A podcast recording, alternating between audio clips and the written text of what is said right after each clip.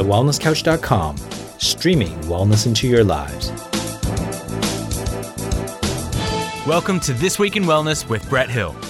Real news, real health, real quick.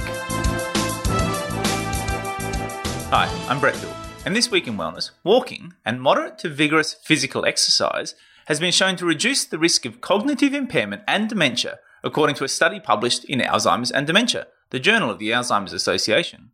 The study, led by the team at the Herbert Wertheim School of Public Health and Human Longevity Science at University of California, San Diego, try and say that quick, looked at over 1,200 senior women for up to seven days while they were fitted with an accelerometer. The results showed that each additional 31 minutes per day of moderate to vigorous physical activity was associated with a 21% lower risk of developing mild cognitive impairment or dementia, and that each additional 1,865 daily steps led to a 33% lower risk.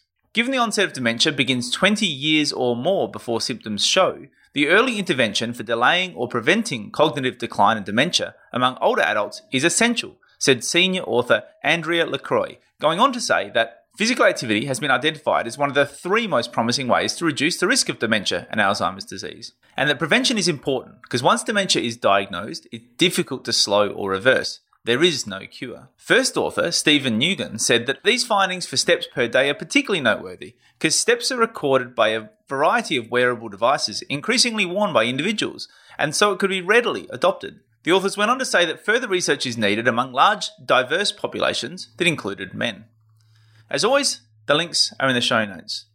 And my first thought on this is I'd love to know from you guys whether you think this kind of research being shared by me is just too obvious, you know, because sometimes I do these episodes and I think, well, of course, like everybody knows that movement is going to be good for your brain, it's going to be good for reducing your risk of dementia, it's going to be good for reducing your risk of cognitive impairment. And then I kind of get out in the real world and start walking around and talking to people on the street, even talking to health practitioners, and realize that they aren't sharing this kind of information. Potentially, they don't even know this kind of information. So, I'd love to know from you guys what your thoughts are in what you'd like from me on this podcast. You know, do you want me to keep sharing these basics so that you can share them with your loved ones and, and those all around you and your communities so that you can help them do these small, simple steps to be significantly healthier? Or do you want me to focus on, I guess, more exciting revelations, you know, more um, unknowns, more newer research that's showing things that perhaps even you, as well versed health and wellness aficionados, haven't come across yet? So,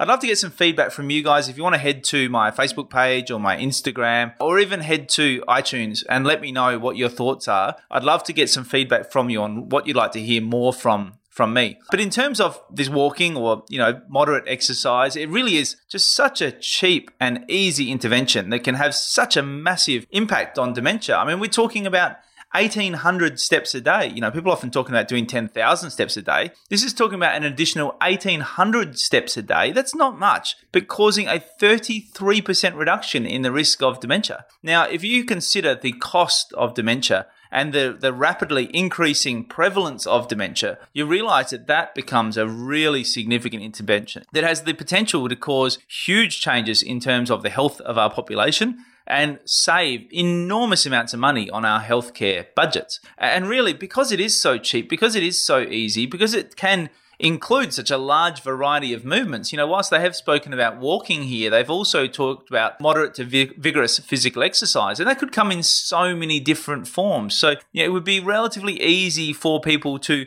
find a way to move that works for them that could have these benefits and would have so many other benefits as well because we know that the benefits of movement aren't just limited to cognitive impairment and dementia you know, they can have huge impacts on your lungs, on your heart, on your brain, on, you know, really all aspects of your health and well-being. And as mentioned by the researchers, you know, if we're talking about just steps, well, I mean, it's so easily trackable. It's something that can be easily set as a goal by people. It's you know, set as a smart goal where it's specific and it's measurable and it's achievable. Obviously, it's relevant. You can see from this research. So this becomes an easy way for people to set goals and to and to create interventions and to follow through. You know, if you're wanting to start some walking, I'd really suggest you check out the Just Start Walking app. You know, Just Start Walking is an initiative from the World Federation of Chiropractic, a global non-profit association that was admitted to into official relations with the World Health Organization as a non government organization in 1997. And they've created this Just Start Walking app. It's been adopted for Australia. And so you can get that for your phone and it's going to help you track just how much you're walking so that you can see how you're going and make sure you're getting your you know, at least your 1800 steps a day, but preferably your 10,000 steps a day to really help you stay on track with your brain health, but also your overall health. You've been listening to This Week in Wellness with Brett Hill. To continue the conversation, find us on Facebook and Instagram at This Week in Wellness. If you like this episode, please leave us a review on iTunes. I'd love for you to do that. And for more information about this and other projects from me, head to drbretthill.com. This has been a production of TheWellnessCouch.com. Check us out on Facebook and join in the conversation on Facebook.com forward slash The Wellness Couch. Subscribe to each show on iTunes and check us out on Twitter. The Wellness Couch, streaming wellness into your lives. Whilst the Wellness Couch presenter endeavor to provide accurate and helpful information to their listeners, these podcasts cannot take into account individual circumstances and are not intended to be a substitute for health and medical advice from a qualified health professional. You should always seek the advice of a qualified health professional before acting on any of the information provided by any of the Wellness Couch podcasts.